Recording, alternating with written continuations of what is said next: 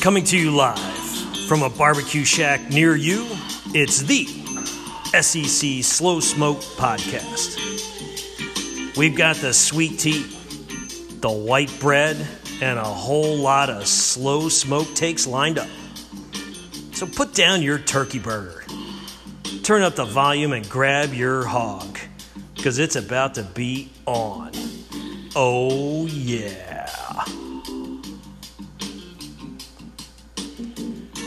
Now, say hello to your self proclaimed food and sports experts, the utterly enthusiastic Holt Smash, and the one and only Tinder King of Memphis, Mr. JB the underscore Brooks.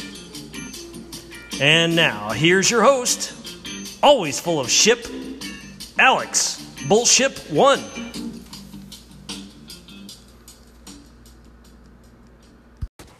Welcome back to the official SEC Slow Smoke podcast. I'm not Alex. I'm your host, Holt, and I'm joined by the one and only Tender King of Memphis, JB. How's it going? Doing pretty well, Holt. We've had a very eventful weekend in our personal lives. One of our uh, longtime friends got married this past weekend, uh, and we had a grand time at the wedding. Of course, it's on a fall Saturday. We don't really like weddings in the fall, but you know, it's someone that you've known for a long time. Like, definitely got to go and you know be a part of the festivities. But we're still able to watch a lot of football this weekend too.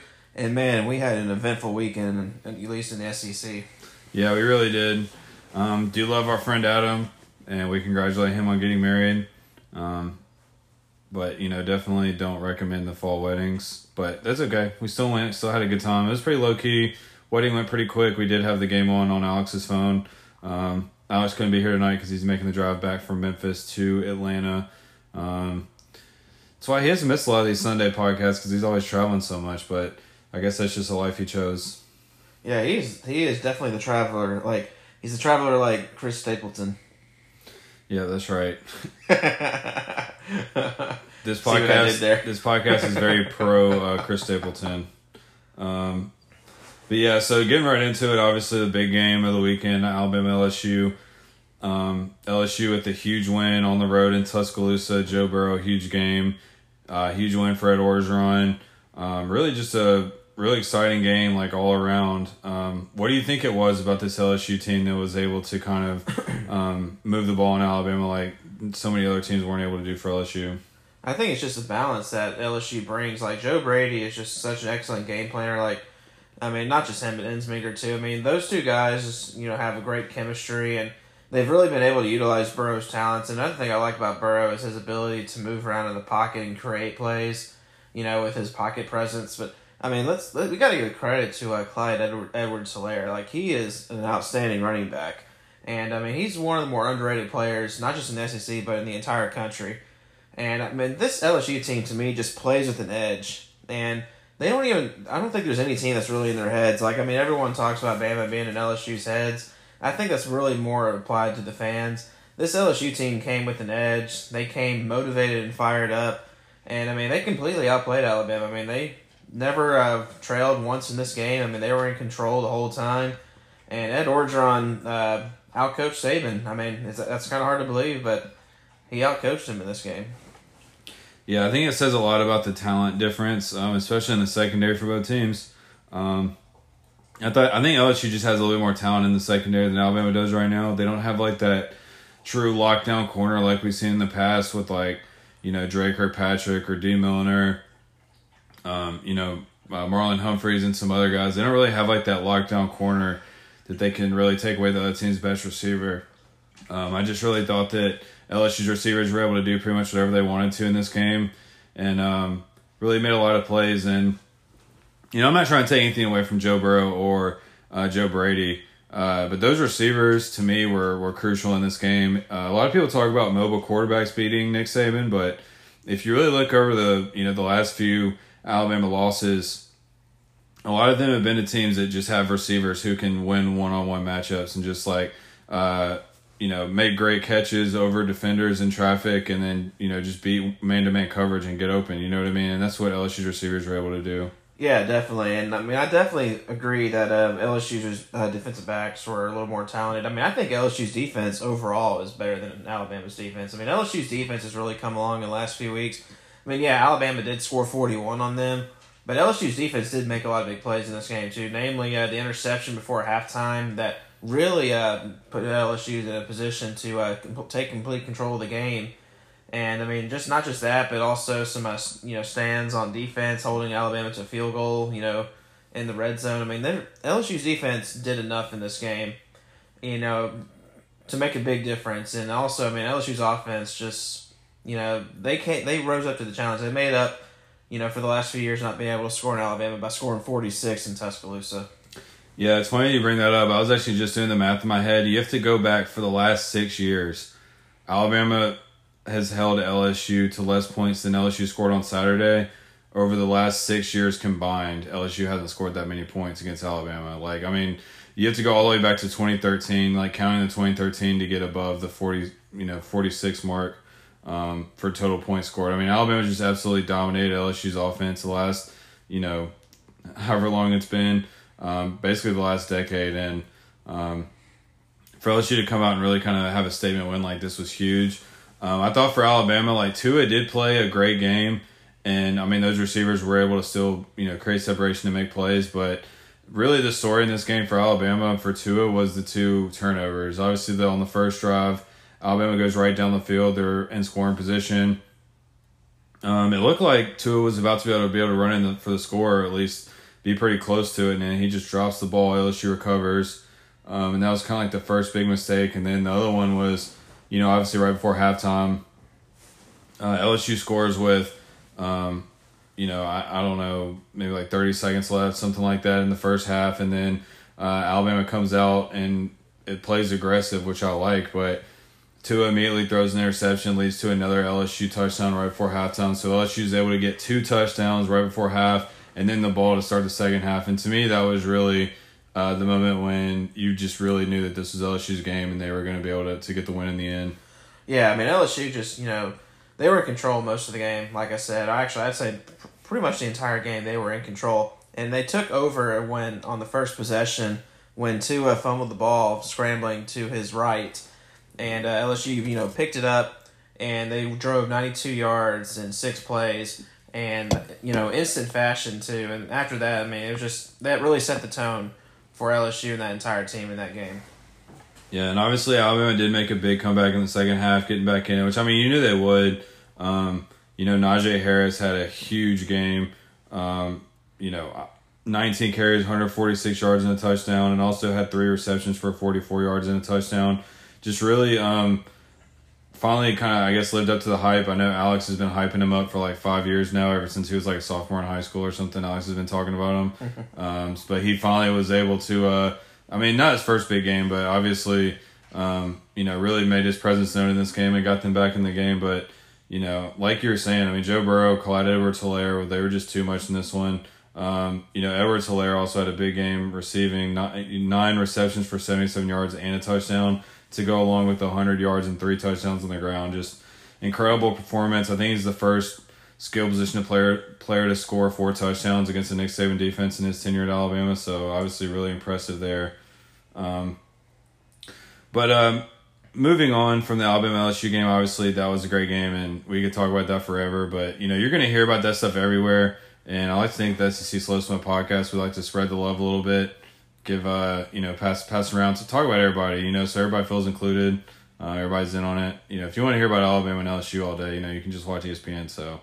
We'll uh, we'll move on a little bit and um getting away from the games a little bit um, I mean I guess we can talk about the game first but really it's more about what happened after the game. Um, that was the Arkansas Western Kentucky game. Western Kentucky beats Arkansas in Fayetteville 45 to 19 just absolutely laid it on Arkansas um, complete and total domination. Uh, Western Kentucky, of course, led by former Arkansas quarterback Ty Storey, who comes back and gets his revenge. Um, I mean, as far as like, we'll talk about Chad Morris uh, in a minute, but like, as far as the game goes, like, what kind of, what was your takeaway from this one? Uh, just absolutely abysmal effort by the entire Arkansas team. I mean, I, I, I thought that Arkansas at least would have given them a fight. I did pick Western Kentucky to win this game But I did not expect this game to uh, go the way that it did. I mean, just absolutely abysmal, especially on offense. Like Ar- Ar- Arkansas could not get anything going on offense, and there was a ton of like missed tackles by the defense as well. And I mean, and that includes like some some misplays that Western Kentucky had, like some a lot of drop passes that you know weren't Ty Storey's fault. They just had you know crappy receivers, you know, making you know not being able to make the catches. And Western Kentucky, I mean, just completely you know blew this thing wide open. I mean, I think the score at one point I think was uh 35 or no, it got up to 38-7, but it was 35-7 at halftime. I mean, the game was already over. I mean, it's just yeah, plus this is game is at home too in front of a very small crowd. I mean, it On was just senior day. on senior day. I mean, it was just it's this is a horrible. I feel horrible for these seniors too for them to have to go out like this. I mean, it's it's not fair to them that they had to get they had to put up with this. You know, these last two years. Um, it's definitely not the result that they wanted, but now, of course, with the head coach uh, being you know fired, Arkansas can now look forward to the future. And I mean, I don't think the cupboard is really necessarily bare. I think if they make the right hire, they could definitely be uh, possibly even competing for a bowl in year one of the new coach's tenure, depending on who they do hire. Yeah, I mean, whoever they do hire is definitely going to have to find a quarterback. I mean, that's pretty obvious because, um, you know, obviously Starkel and Hicks did not play at all in this one. It was all Jones and Jefferson. Uh, neither one of them looked particularly good. Jones was three of ten for twenty seven yards and a pick. Jefferson was six of fifteen for sixty yards and a pick. Uh, but when you look at the stat line, the thing that uh, really is kind of criminal, um, if you think about it, was Raheem Boyd only getting eight carries the whole game. Now, like I understand that, like you know, maybe the game got away from a little bit, and like once you get behind, you you know, you feel like you have to throw it more, and you know, maybe the defensive alignment was, you know, taking away the the running game. But Raheem Boyd had eight carries for 185 yards and two touchdowns. Like I mean, he literally like every time he touched the ball, he was making a play, and they just did not get him involved at all. I said before the game that he might get the ball 50 times in this one, and I mean, I just I don't know how. Like I just feel like if Raheem Boyd would have gotten like 20, 25 carries, um, the odds of Arkansas competing in this game would have been significantly higher. Yeah, for sure. I mean, it's just. I mean, I don't. I, it's hard for me to even want to describe this game. I mean, it's just. To me, it's just sad. I mean, I don't know what the best way, the best word to use, but you know, just a sad day for Arkansas fans. I mean, it's the worst game in the program's history. I mean, this is the lowest of the low for Arkansas, and I mean, you can't get any worse than this. I mean, they got two more games left. You know, against some decent opponents. Uh, you know, they got Missouri at home for the uh, final game. I mean, next week is going to be an absolute travesty when they have to play LSU. But I think they do get a week off. Uh, actually, no, they don't play LSU next week. They got a week off right now, so that's actually a good thing because LSU plays in Oxford next week. But I mean, of course, LSU. I mean, they got to go to Baton Rouge. I mean, that's gonna be you know a shit show. But maybe the final week against Missouri at home, you know, on Black Friday, maybe they can come out and uh, you know, put on a showing for in this game and you know, end the season on a good note and. And by then, they might already have a new head coach, you know, hired, and you know, build on some momentum for the program. Yeah, definitely. And then obviously the big news coming out of this, Chad Morris, Arkansas's coach, was uh, relieved of his duties as the head coach at Arkansas. Um, didn't even make it through his second season. Um, zero conference wins for him. Uh, only two total wins. Um, obviously, I believe what two of them were against FCS teams, maybe. And then, I mean, he Colorado State. He beat Colorado State, and then That's- he beat Yeah, um, they beat like Eastern Illinois in like his first game. yeah, and and the and the crazy part is Colorado State is the best win of his tenure so far. I mean, I mean, I can't imagine any other game. That and that was the game that was tied going into the third quarter. Yeah, it was tied in the third quarter, and they- they won by you know double digits at the end, making it look like it was a blowout. But that game was not a blowout. Like Colorado State was in this game for three and a half quarters, and you know Arkansas just was able to put it away at the end. Of course, I remember the halftime celebration when Chad Morris danced. That was the pinnacle of the Chad Morris era at Arkansas in this you know short twenty two game tenure. Yeah, and I mean the good thing is um, they did have a pretty solid recruiting class last year, especially talent wise, uh, or excuse me, especially skill position wise um, on offense. So you know th- they have some pieces to build around on offense, and I don't think that you know like you were saying earlier for the new coach, it's not going to be a complete overhaul like it was for Chad Morris, unless they hire you know some coach who's going to come in and you know, go right back to the Bret Bielema style of like two tight ends and like you know fullback and whatever else. Um, you know, I think they're going to be okay, um, especially you know if they go someone more spread, which I'm sure they will. Um, they've got some talented young receivers that should be able to fit right in, and you know, as long as the new coach is able to go out and find a new quarterback, um, you know, maybe whether it be a transfer or um, you know a true freshman or whatever, like they're definitely going to need someone to step up. But um, just looking at like some coaching candidates, like you know, obviously like there's the you know the regular names like Mike Norvell. Some people have said Blake Anderson, obviously at Arkansas State. Um, what are some names that are kind of standing out to you that you think would be a good fit at Arkansas? Yeah, there's actually two names, in my opinion, that I think would take the Arkansas job immediately if offered. And these are two guys with SEC ties and you know lots of lots of experience in the SEC. One of them is Lane Kiffin, currently the head coach of Florida Atlantic, former offensive coordinator under Saban, and also had a one year stint at Tennessee. Another one is Hugh Freeze. Now the big wild card with Hugh Freeze is whether or not Greg Sankey would approve a hire for of Hugh Freeze at Arkansas. Because if you remember last year, Hugh Freeze was interviewed by some schools in the conference. I think by Alabama and Tennessee to be the offensive coordinator. And he may have been even looked at by LSU as well. But Greg Sankey ultimately blocked his hiring into the conference, and he ended up taking the head coaching job at Liberty. I think those two guys would definitely take the Arkansas job if offered. Another name that I like if they go the up and comer route, there's two names actually. One of them is Bill Clark at UAB. Uh, he's more of a defensive minded guy, but the job he's done at UAB is just outstanding. I think he's destined to get a Power Five job at some point. This could be his first one. And then also uh, Mike Norvell out of Memphis. What I like about Norvell is that I think he can come in the way his offense is set up. He, he, he his offense is not much as much different from Chad Morris's, and I think he can have instant success if he comes in and maybe have Arkansas competing for a bowl in year one. And plus, he's just he's 38, he's young, he's a hot shot. Uh, he's got connections uh, in the Memphis area now. He's got connections in Arkansas from playing at Central Arkansas. He's got apparently I hear he's got family in Northwest Arkansas as well. I definitely believe Arkansas is going to take a look at him, and I'm I guarantee he's definitely on the short list. I mean, those are just the names to me that jump out. I mean, I know you mentioned Mike Leach too. I think Mike Leach would definitely listen. I don't know if he would take the Arkansas job, but I do think he would listen because he's always, you know, like the SEC, and maybe this is a good time to get out of Pullman because he might have already peaked at Washington State too. Yeah, I mean, obviously there's a lot of names like you mentioned, um, but as far as like the type of coach they should hire, um, I just don't think they should take a chance. Honestly, I, I don't think. I mean, look, Hugh Freeze, if they could get him, if you know, I don't know. Again, like I'm sure that if they really wanted to, there isn't really anything Greg Sankey could do. I'm sure Greg Sankey could like strongly advise against it, but I don't think he has the power to say like, no, you're not hiring this this guy to be your coach. Um, but that being said, like I just I feel like Lane Kiffin and Hugh Freeze are both kind of just wild cards, and with the last two hires you've made, um, you know, kind of being uh, like basically really bad. Um, I just think they it's it's in their best interest to hire someone who's um, you know what you're gonna get out of them. You know what I mean? Like um, that's why like I just think Mike Leach is such a perfect fit for Arkansas right now. Um, I just think that you know exactly what you're gonna get out of him.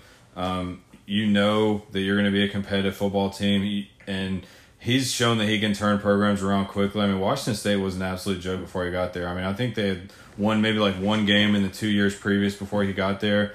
Um, like, I mean, honestly, like making Arkansas right now like not look that bad when he took when he took Washington State over, and um, you know, obviously, like him recruiting is not amazing. He's not a great recruiter, but um, great coach has an, a, a really outstanding system and you know you're to get competitive play out of him. I just feel like that's that's a really good hire. I feel like if you hire Lane Kiffin or Hugh Freeze, they might be really good for like a year or two, but then they might leave or they might, um, you know, kind of leave the program in shambles like they've kind of done in the past. Um, you know, you look at Lane Kiffin, pretty much everywhere he's been, um, he's maybe been good for like a year or two, and then like you know has to either leaves or gets fired or like it basically just always goes downhill after a couple years. So, um, you know, I mean, I I love Lane Kiffin. I think he's a great coach, but um, I just wonder, you know, wh- how is it going to work in Arkansas? How long is it going to last? Is this going to be like a short term like band aid, or is this going to be like a long term Right. solution. And I, I just feel like they should try to go maybe a more safer route. Yeah, I mean, I, I, do, I do agree that Mike Leach would be more of a safe route. You know, he's established, he's older. Um, one thing I will mention about you know guys like Hugh Freeze and Lane Kiffin is that they would bring instant you know marketing to the program too, because both of these guys you know very charismatic people, both highly involved on Twitter. Uh, they would put Arkansas back on the map instantly, you know, with recruiting and image wise. But here's another wild card. I will throw one more wild card in before we move on of a coach that could possibly be in the running for this job, and that's uh, Gus Malzahn. Why? Because if Gus Malzahn loses his last two games with with Auburn uh, against uh, Georgia and LSU, I got a feeling that he's going to be out at Auburn. And if, if he wants to make a quick rebound, I, I guarantee Arkansas, if they're still you know searching for a coach at the time, they might be looking at him too. And I think Gus Mal- Malzahn would definitely revel at the opportunity to uh, go back to his home state of Arkansas and take over the Arkansas job, in which he's coached at before, and also coached high school ball in nearby Springdale too. Yeah, I was actually just about to mention him also. Um, would definitely be a good hire there, another safe hire. I feel like he would at least you know bring some stability to the program, and you know you know you're gonna get back to being at least competitive. You know what I mean? Like at least like respectable um, under that. And I feel like that's kind of what Arkansas needs right now. They just need to get back on some stable ground and have a solid foundation um, to build on going forward. Um, but uh, anyway, so moving on, the next game we're going to talk about is the Tennessee Kentucky game. Um, this is a really ugly game in the first half. So, uh, um, Kentucky got out to a thirteen nothing lead um, in the first quarter. Um, it really looked like they were controlling the first half. Tennessee's offense was very, very stagnant. Uh, but in the second half, they make the switch back to Guarantano, who comes in like just absolutely on fire. Um, goes seven of eight for 115 yards, two touchdowns, no picks. Um, just did a really good job of coming in and leading Tennessee back in this one. Yeah, Guarantano, uh, you got to go. He has uh, really kind of made a, a nice turnaround from where he was at the beginning of the year, and even uh, almost midway through the season. I mean, he's, it seems like now he's starting to get it a little bit, and he's not overthinking it, and he's uh, not getting you know rattled in the pocket, and you know trying to make and making bad decisions and forcing it. I mean, he looks a lot more comfortable in uh, Jim Chaney's system, and I mean Tennessee, uh, you know they could have easily folded when they were down thirteen nothing. And uh, you know they they battled back in the second half, and uh, another thing is that all thirteen Kentucky's points came in the first quarter, and Tennessee's defense uh, completely you know shut Kentucky down for the final three quarters of the game, and made one of the more impressive stands of the season uh, when Kentucky had a first and goal, you know, with less than two minutes left inside the five yard line, and they held Kentucky scoreless, ended up getting the ball back, and were able to uh, run the clock out and ultimately prevail with the victory. Uh, Tennessee's definitely made a uh, 180 from the beginning of the year. I mean, they're five and five now. I mean, very likely to make a bowl, which you know is outstanding compared you know to what they were when at one point in our power rankings they were the worst team in our power rankings for the first few weeks of the season, and now they're seventh in our power rankings. And and Kentucky on the on the other hand, I mean, this loss is not really that devastating for them. Um, even though they lost to Tennessee, I mean, I mean, if you wanted to go to history, I mean, they lost they've lost to Tennessee thirty three the last you know thirty five years, but Kentucky has a favorable schedule the rest of the way. And I mean, I still think they can get definitely get to six wins and make it to another bowl, which was really the expectations this year and a slight rebuild for Mark Stoops. Yeah, and I mean for Kentucky, obviously, just not a lot of you know they can't really do a lot on offense right now. I mean, I love having um, you know Bowden at quarterback. is definitely a lot of fun to watch, but they're obviously very limited at what they can do. They only threw the ball seven times in this game uh, for twenty five yards. Um, you know, the second touchdown they got came off of a block punt. You know, they really only had like one long drive the whole game, and that was the first drive. Um, it seemed pretty obvious that Tennessee kind of was able to figure some things out defensively, and you know, Kentucky just wasn't able to make any adjustments at all um, after that first quarter. After the like initial, you know, wave of their offense, they just they just weren't able to really do anything, and um, you know, it looked like Tennessee with that fumble late in the game. Uh, giving Kentucky a short field, you know, might have been the only way that Kentucky had a chance to to come back and win that game, and um, you know, obviously get down to the goal line, have that huge um, goal line stand like you're talking about there was obviously huge, and you know, it looks like Tennessee's defense is really starting to come together, um, which is good to see. They're definitely a, a talented group. They've had you know, some questions on the defensive line early in the season, but they've kind of gotten short up. You know, some of those young linebackers are playing really well also. So, um, really uh, solid performance for Tennessee's defense. They're definitely improving under Jeremy Pruitt, and you know, I think uh, pretty much every year for the next year or two. Um, they're going to get a little bit more talented on defense with Jeremy Pruitt bringing in his players and continue to build more depth on the defensive side. Because um, we, you know, we definitely know Jeremy Pruitt's a really good recruiter and a defensive mind. So I think you can expect that defense for Tennessee to continue to get better.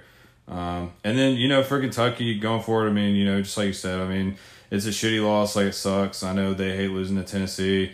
Um, you know, it feels like every year. I mean, it is pretty much every year that they, you know, they always seem to find a way to lose to Tennessee, and this definitely is a game that they feel like they should have had. And there's always going to be a lot of woulda, coulda, shouldas in games like this if you're a Kentucky fan. Um, but you know, when you don't have a quarterback, or you know, you have a wide receiver playing quarterback, as explosive as he is, and as much as we love watching him play, like it's just it really limits what you can do offensively. And you know, there's a reason that not everybody has. Uh, you know, someone like Lynn Bowden playing quarterback. I mean, it just yeah. really limits what you can do on offense. Yeah, it makes the offense predictable. And I don't know if I, read a tidbit from uh, Jeremy Pruitt's uh, post game presser, but I mean, he told his players on on that before that uh, you know first and goal stand, like he told them like on before that fourth goal play, like don't even play the pass because then you, he you know they're gonna run it, and you got more guys and they have blockers that you should be able to make this play. And you know, one of their players was able to make the play and make the stands. And I mean, Pruitt uh, just he knew he he made the adjustments in the second half. Uh, in the beginning, uh, there was a little more of a conservative game plan to try to respect the pass. But once they realized that Bowden was not going to be able to throw the ball effectively, uh, they really just started uh, putting eight guys in the box and forcing Kentucky, you know, to try to outpound them. And just really in all, all in all, they weren't really that successful in the second half until really that final drive on the short field until Tennessee was able to muster enough strength in order to stop it. And the one game that may have been even uglier than that game, which is pretty hard to believe, but uh, the App State South Carolina game was one of the worst offensive games I think I've ever seen. Um, App State managed barely over 200 yards of total offense and still won this game. Um, seems like the most Will Muschamp thing I've ever heard. Um, they had 97 rushing yards on 41 carries. Appalachian State did, and then they only had 115 yards passing with zero touchdowns and an interception. Um, just really not a great performance by Appalachian State, but South Carolina, you know, was even worse on the ground, 27 of 21. Hilinski was able to make some plays in the passing game, but uh, App State comes with the win, 20 to 15 in South Carolina um, really pretty much puts an end to any chance South Carolina has at a bowl game. I mean, you know, I'm not saying that they can't beat Texas A&M next week on the road. I wouldn't predict them to, but it's definitely not you know out of the realm of possibilities. But the odds of them being them beating Texas A&M and Clemson are pretty much zero. So I mean, I think yeah. a bowl game is pretty much out of the question for South Carolina now. Yeah, I would definitely say that uh, South Carolina at this moment is probably staring down a four and eight season. I mean, if you're South Carolina, I mean, yes, I mean, if you can just find some way to go into College Station and beat A and M and get yourself to five and six, just to give your team a chance, I mean, that's the best case scenario for South Carolina right now. Just to maybe have a five and six record and have a shot to upset Clemson at home and you know, you know on senior night. That would be the most ideal situation for South Carolina. But losing App State was devastating. I mean, it pretty much ended their bowl hopes. I agree. Yeah, I mean, Hilinski did have a big game, but again, I mean, the completion percentage isn't outstanding. I mean, he threw the ball 57 times, um, you know, and it's just the the offense has been kind of, you know, he puts up big yardage numbers, but they don't put up like great total numbers as an offense. And, um, you know, he was 32 of 57, 325 yards, a touchdown, and a pick. Um, you know, definitely yardage wise, it looks like a good game, but when you consider he threw the ball 57 times, I mean, um, you know, definitely not the best performance ever. And they just weren't able to get anything going on the ground at all against App State.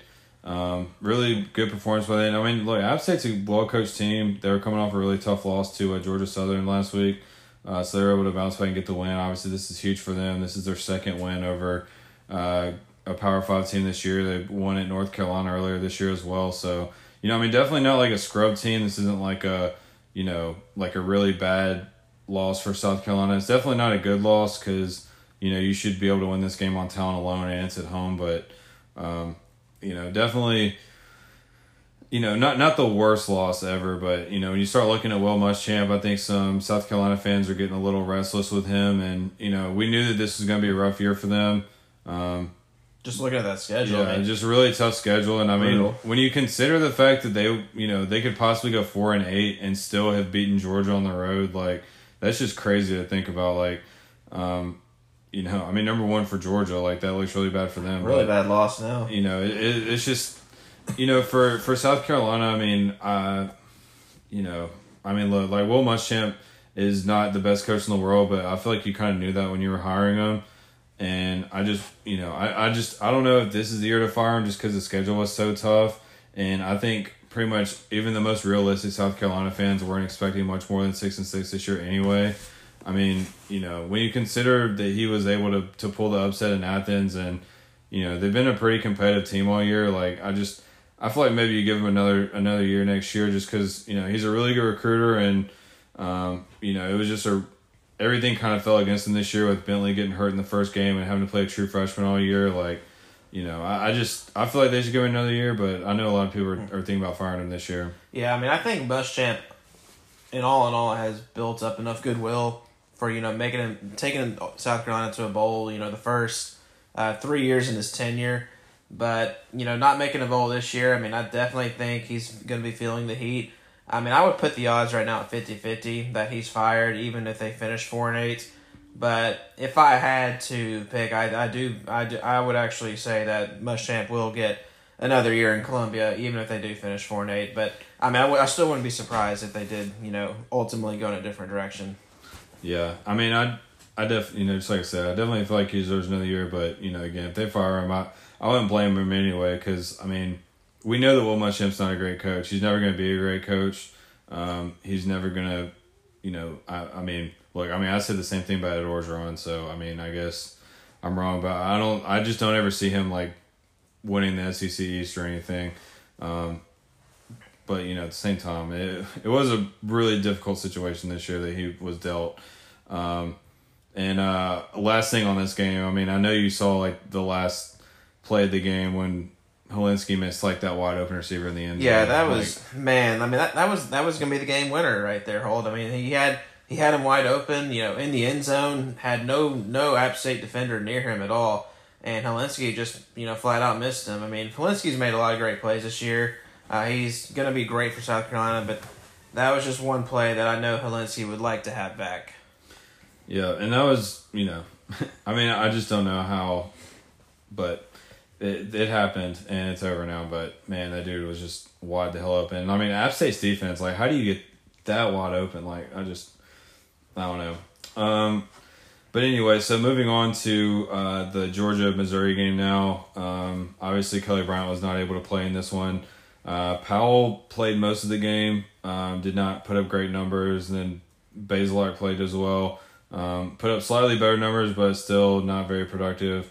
Um, Georgia's offense was not super explosive in this one either. This was a pretty boring game. Uh, Georgia pretty much just won like a very just ugly, boring like you know Missouri was never in the game at all, but like Georgia's offense didn't really like blow them out either.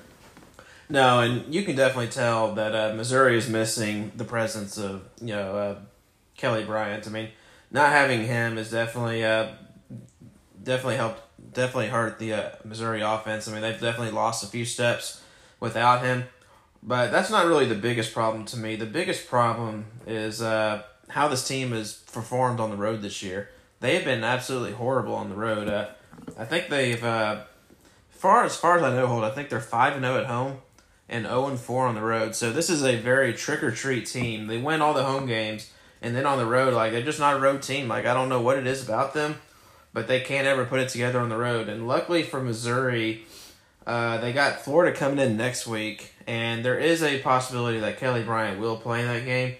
And you know, that could be one of those crazy games in which, you know, Missouri just flips a switch again and they go back to the the same team, you know, that beat, you know, South Carolina early in the year and you know looked like a legit SEC East contender. Yeah, and beat Ole Miss as well. Yep. um, and dominated West Virginia. Um, but yeah, I mean, I, to me, like the story really for Missouri has been the running game, and especially Rountree. I mean, Rountree just really has not been able to get going this year. Um, had a huge year last year. Um, he's had a couple of good games this year, but just not the same numbers that we saw from him last year. Um, just really disappointing. And then for Georgia, I mean, you know, yeah, they were boring on offense and you know more of the same. They're not explosive and all that stuff, but I mean, they didn't really have to show anything in this game. They were in control the entire game. Um, all they had to do was not, you know, be terrible. And I mean, no, you look at Fromm's numbers, and man, like 13 of 29 for 173 yards and two touchdowns. Like, you know, obviously didn't have a turnover, but that completion percentage Yeah. definitely needs to improve. And, um, you know, it's not like they were dominant on the ground either. I mean, 38 carries for 166 yards. I mean, that's good, but Yeah. this was definitely not a very fun game offensively. Yeah, I mean, I, I have, to, you know, address the elephant in the room, if you will. This Georgia offense is not as potent as it has been in the last few years. I mean, it almost seems like they've regressed, you know, from the last two years to now. Like, I just don't know if this offense is good enough for them to, uh, you know, beat teams like LSU or even Alabama in the SEC championship. I mean, the defense is obviously really good, but uh, I just don't know if this offense can score enough points because I can guarantee you LSU or Alabama, one of those two, would be able to score uh, probably 30 points on this Georgia team. I don't think Georgia could score 30 on them. No, I don't think so either. And that's definitely, you know, something to watch for the rest of this season. But I think it's really something to watch in the offseason to be like, how does Kirby Smart um, approach the situation? Obviously, he promoted from within when Jim Chaney left last year. Um, you know, and it just it hasn't really flown that well. We know about Georgia's offensive line. We know about those running backs. We know about Fromm and his ability. And they've got a couple of talented receivers, but it's just the the offense is just not clicked. It's not very dynamic, Yeah. and you just wonder like, is is he gonna be, um, you know, the type of coach who's gonna, you know, is he gonna be able to make the right decision, even if it means firing the offensive coordinator and bringing in someone like you know with a little bit more track record and a little bit more explosive offense, Yeah. or is he gonna be like the stubborn Les Miles coach who's like, you know, just don't.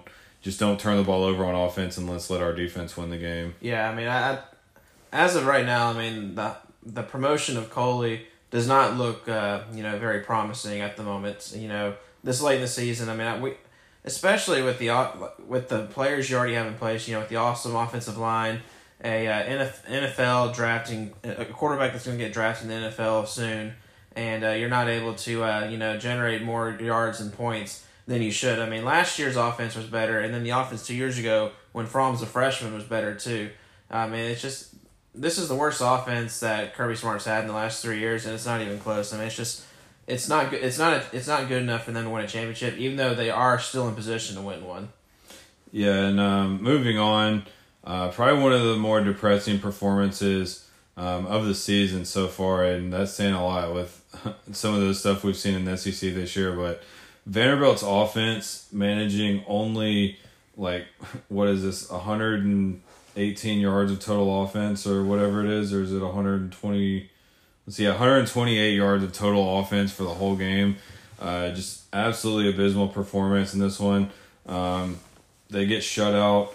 77 passing yards, 51 rushing yards on 40 attempts. Just, I mean, just absolutely brutal performance by Vanderbilt's offense. The defense actually came out and got some big stops early in this game, got some turnovers, played pretty well the first half, enough to keep them in the game. Uh, but Vanderbilt's offense was so stagnant, they could not establish any kind of a drive on offense, and Vanderbilt's defense eventually just got worn out. Started to give up some plays in the third quarter, and uh, you know, you look at the final score and you're just like, wow, Vanderbilt's terrible. But I mean, defensively, they I thought they came out and they played well, and they they you know got some stops and kept their team in the game. But it was just like their offense would, could not help them at all, like even a little bit. No, no. When you look at the stat line here, you know, 560 total yards, 128. It's like one of those games when you're playing on NCAA 14 and you're playing on the easiest mode and you're playing with the best team against the worst team. I mean, that's the kind of numbers that you expect here. And it's just, it's absolutely abysmal. I feel really bad for Derek Mason, too. I mean, he's, he's trying his hardest. I mean, he's, he's a great game planner, too. I just, this team that he has this year, you know, they obviously are missing a lot of this, the pieces they had from last year. You know, guys like Kyle Shurmur, and uh, you know, the, all a lot of the seniors that they've had in the two deep on both sides of the ball. Uh, this it's it's been a rebuilding year. I mean, I, going into the preseason, I think we talked about this being a re, possible rebuilding year for Vanderbilt. Well, not possible. This was going to be a rebuilding year. I just I don't think we expected them to be as bad as they are, but it just shows that they're missing a lot of the pieces from last year. And I really do hope that uh, Vanderbilt will not, uh, you know, get rid of Mason. I hope they uh, decide to, you know, give him another year because I think Mason can still win at, at Vanderbilt. I mean, he's already proven he can win there. He's, he's gone to two bowls with the program, and I I, I hope that they, uh, you know, will keep him and keep on, uh, you know, let him do his thing. Yeah, I agree. And I mean, it was also kind of good to see uh, Florida bounce back. Um, I definitely thought this was definitely a letdown spot for them after the loss to Georgia last week, and you know their season kind of being um, I don't want to say lost, but you know sort of not really getting to the point um, where they want to be, like you know winning the East or whatever. So you know now that that goal is kind of out the window, you just kind of wondered how they were going to respond, and they responded really well. Um, you know, like I said, the first half was pretty ugly for Florida, um, but it was even uglier for Vanderbilt. And then the second half, Florida was really able to turn it on and, uh, you know, win this game convincingly. So it's definitely good to see. They're going to have another challenge in Missouri next weekend, as, as you you know said earlier. If Kelly Bryant's ready to go in that one, then you know maybe uh, Missouri can get up for that game. I mean, I, don't really know what to expect out of this, this Missouri team, honestly, but I kind of just have a gut feeling that they have another good performance in them, and you know, we'll just see. Uh, we'll see if they're able to figure something out next weekend. We'll see if Florida's able to uh, to kind of keep it going. Um, but uh, moving on to the last SEC matchup of the weekend, um, probably the least exciting out of all of them was the Ole Miss uh, New Mexico State game. New Mexico State came into this game uh, 0 and 8 um, on the season and uh, left 0 and 9. Uh, Ole Miss was able to get an easy win, 41 to 3.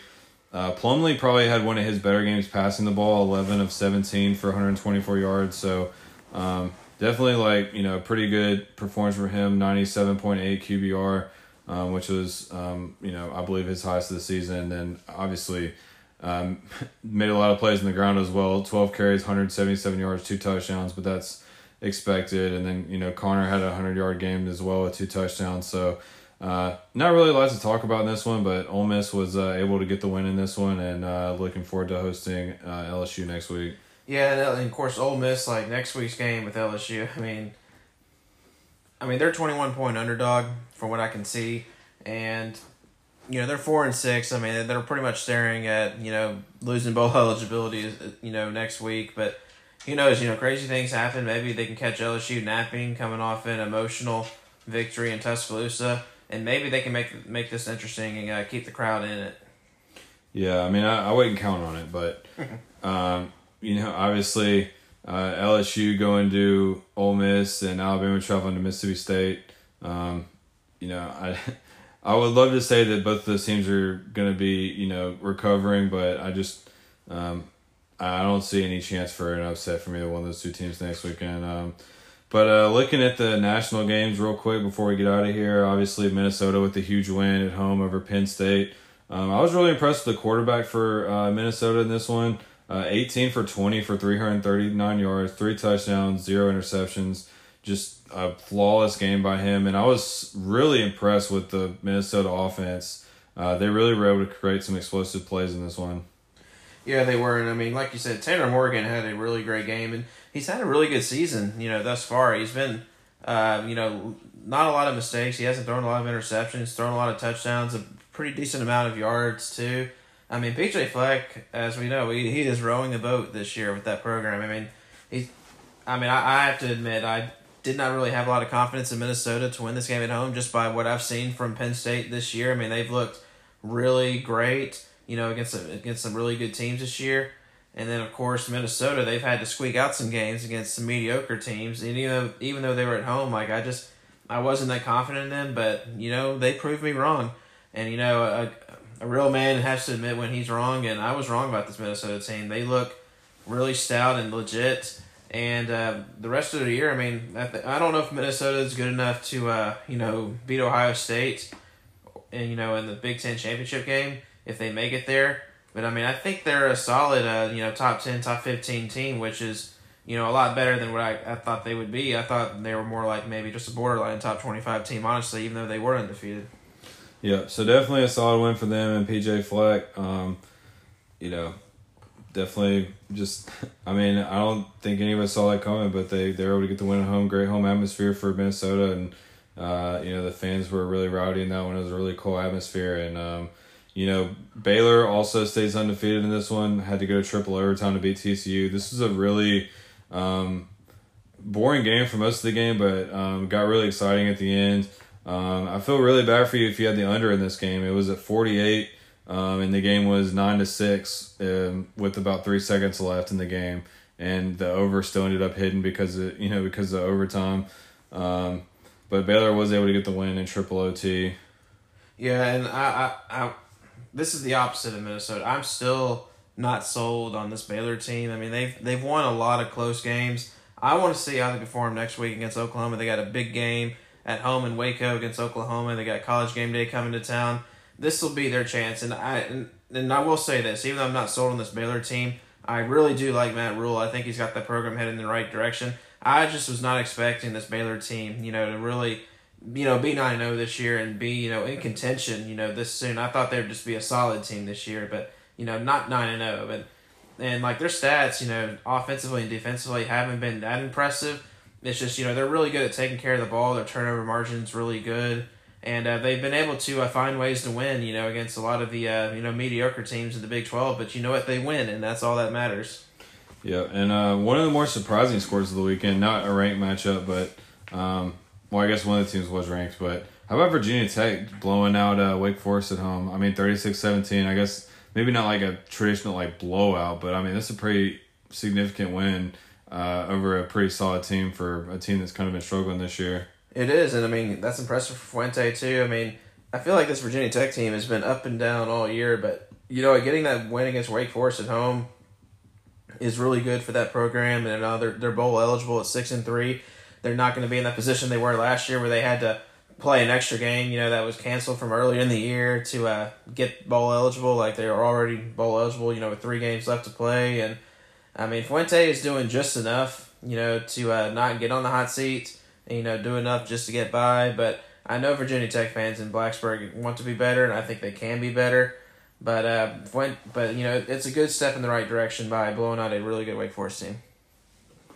Yeah, and then obviously the Texas Kansas State game was pretty exciting as well. Kansas State got out to a big lead. Texas was able to come back, hit a game winning field goal, and uh, that's kind of been the thing under Tom Herman. It's like they, um, they've been pretty ugly the last couple years as a football team. Uh, you know, you you look at uh, some of the wins. They had the big win over Georgia in the Sugar Bowl. They beat Oklahoma last year, and they played LSU really tough this year. But um, outside of those big games, they really struggle uh, against some of these mid-tier Big Twelve teams. Yeah, they do. But you know, that's a good home win for Tom Herman, uh, come, making the comeback against Kansas State. Really good defensive team, and uh, you know, that's good. That's a good response for them after you know a few losses they've taken.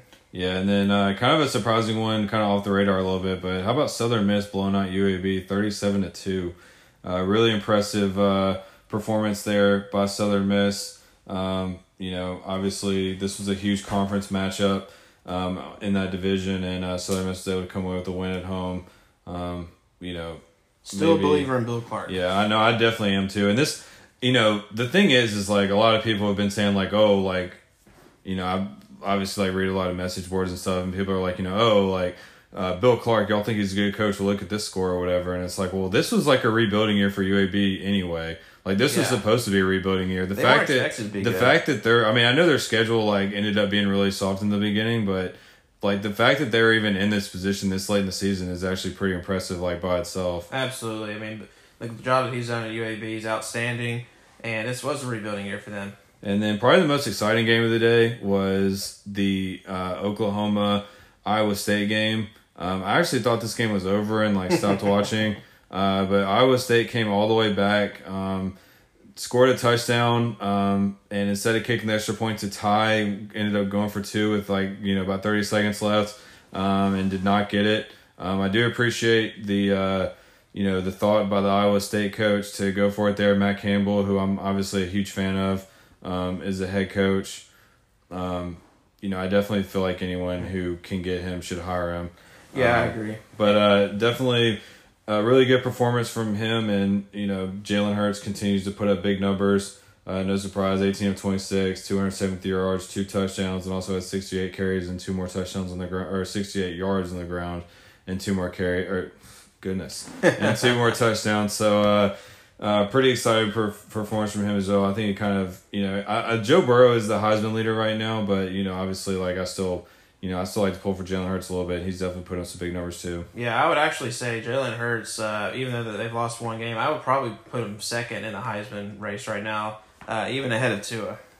Yeah, I mean, I could definitely see that also, and uh, kind of sucks for Chase Young because I feel like he should have been up there too. But now he's got the issues with NCAA. I just don't really feel like that's going to happen. But uh, that being said, um, that's pretty much all we got this week. Try to keep it a little bit shorter. Um, you know, I feel like we always try to say that, and it ends up going longer. But you know what? That's just how it is. Start talking about football, get excited, and that's how it goes. So, uh, you got anything else you want to add, JB? I do not. Uh, Wisconsin won for me this week against Iowa. I finally uh, was able to not pick Iowa and not fall for it, and Wisconsin ended up you know winning a tough game against Iowa. You know, big rivalry there. I love the Big Ten rivalries. Yeah, definitely one of the more exciting ones, and um, definitely sucks. I'm probably not going to pick Iowa ever again, but that's how it goes. But uh, anyway, thank you guys for listening, and I will catch you next time. Peace.